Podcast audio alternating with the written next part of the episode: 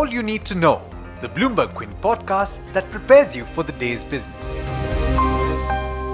Good morning. With New Year celebrations winding down, it's time to get back to work and hit the ground running. This daily morning update from Bloomberg Quint will help you do just that. I'm Alex Matthew, and today is the 2nd of January. Let's start with news from the domestic front first. Most automakers sold more vehicles in December, aided by year end discounts. But sales growth was deceptively high because of the slump in December last year. Demonetization was in effect then. There are still a few more companies that will report their sales numbers today, but the broad trend is expected to hold true for them too. India's eight core industries grew 6.8% in November compared with the same period a year ago. The growth was led by an improved performance in refinery products and steel. This is the highest growth achieved by the core industries in over a year. And there's more on the way on the economic data front. India's manufacturing PMI or Purchasing Managers Index will be released around 10:30 this morning. Banks are likely to refer as many as 24 of the 28 large stressed companies from the second identified list of significant non-performing assets for insolvency proceedings. That's a PTI report. In the first list, 11 of the 12 identified companies had been referred. The RBI had asked banks to either resolve the 28 large stressed accounts by 31st of December or refer them to the National Company Law Tribunal. On Deal Street, real estate developer Prestige Group has bought CapitaLand Limited's stakes in shopping malls and serviced home assets for a little over 320 crore rupees. This is in order to strengthen its rent yielding business, and it is the third such deal in two months.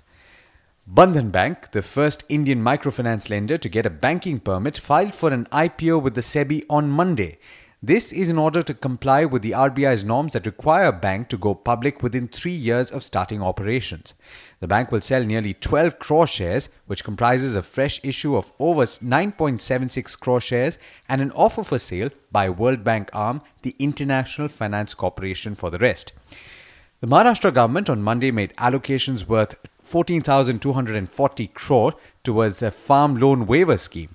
The government had, during the monsoon session, made an allocation of 20,000 crore and a major portion of it has been disbursed, the PTI reported, quoting sources.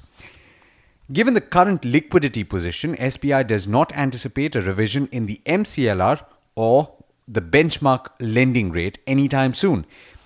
PK Gupta, the bank's managing director, told Bloomberg Quint this on Monday. The bank on Monday had cut its base rate by 30 basis points to 8.65%. On to international news now. North Korean leader Kim Jong un started 2018 on an optimistic note with a New Year's Day speech calling for talks to ensure the success of the Winter Olympics in South Korea next month and to improve overall inter Korean relations. The speech is a tactical shift for the isolated North Korean regime, and the overtures were quickly welcomed by Seoul. Tensions in Iran are on the boil. The death toll in protests that have been taking place for the past five days climbed as security forces clashed with demonstrators who have been rallying in a rare show of displeasure with the country's leaders.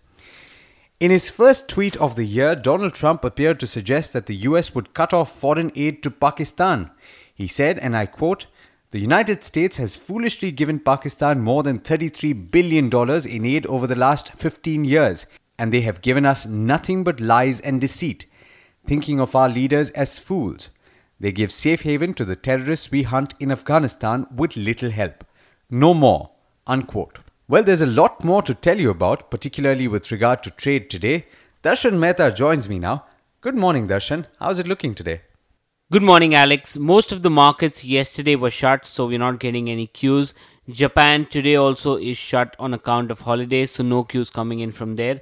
The SGX Nifty currently is indicating a muted outlook for our markets. Now, in terms of stocks to watch, uh, Infosys will be in focus. Salil Parekh takes over as the Infosys CEO and MD from today. TVS Motors came out with a strong set of auto sales numbers, while Royal Enfield came in below what we were anticipating. Prestige Estates to buy Capitaland stake in various entities for 342 crores. Bajaj Hindustan will be important because they have successfully implemented the S4A scheme. Thermax has got an order of 327 crores, and Coal India, the December output was much lower than the target that they had set out for.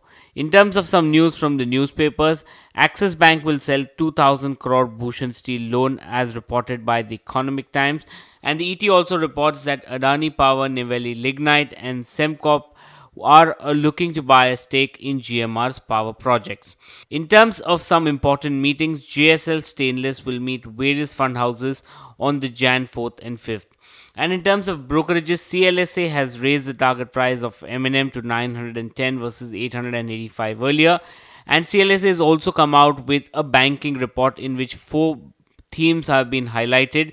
They like ICICI Bank, which is their top pick. They also like banks like IndusInd Bank, HDFC, as well as ICICI Prudential Life Insurance. So, but there's much more you need to know before trade actually begins. So, log on to our website bloombergquint.com and click on the All You Need to Know tab, and you'll be prepared for morning trade today. Thanks, Darshan. Like Darshan said, do log on to the website for a lot more. That's all we have for you today. This is Alex Matthews signing off. Have a lovely day.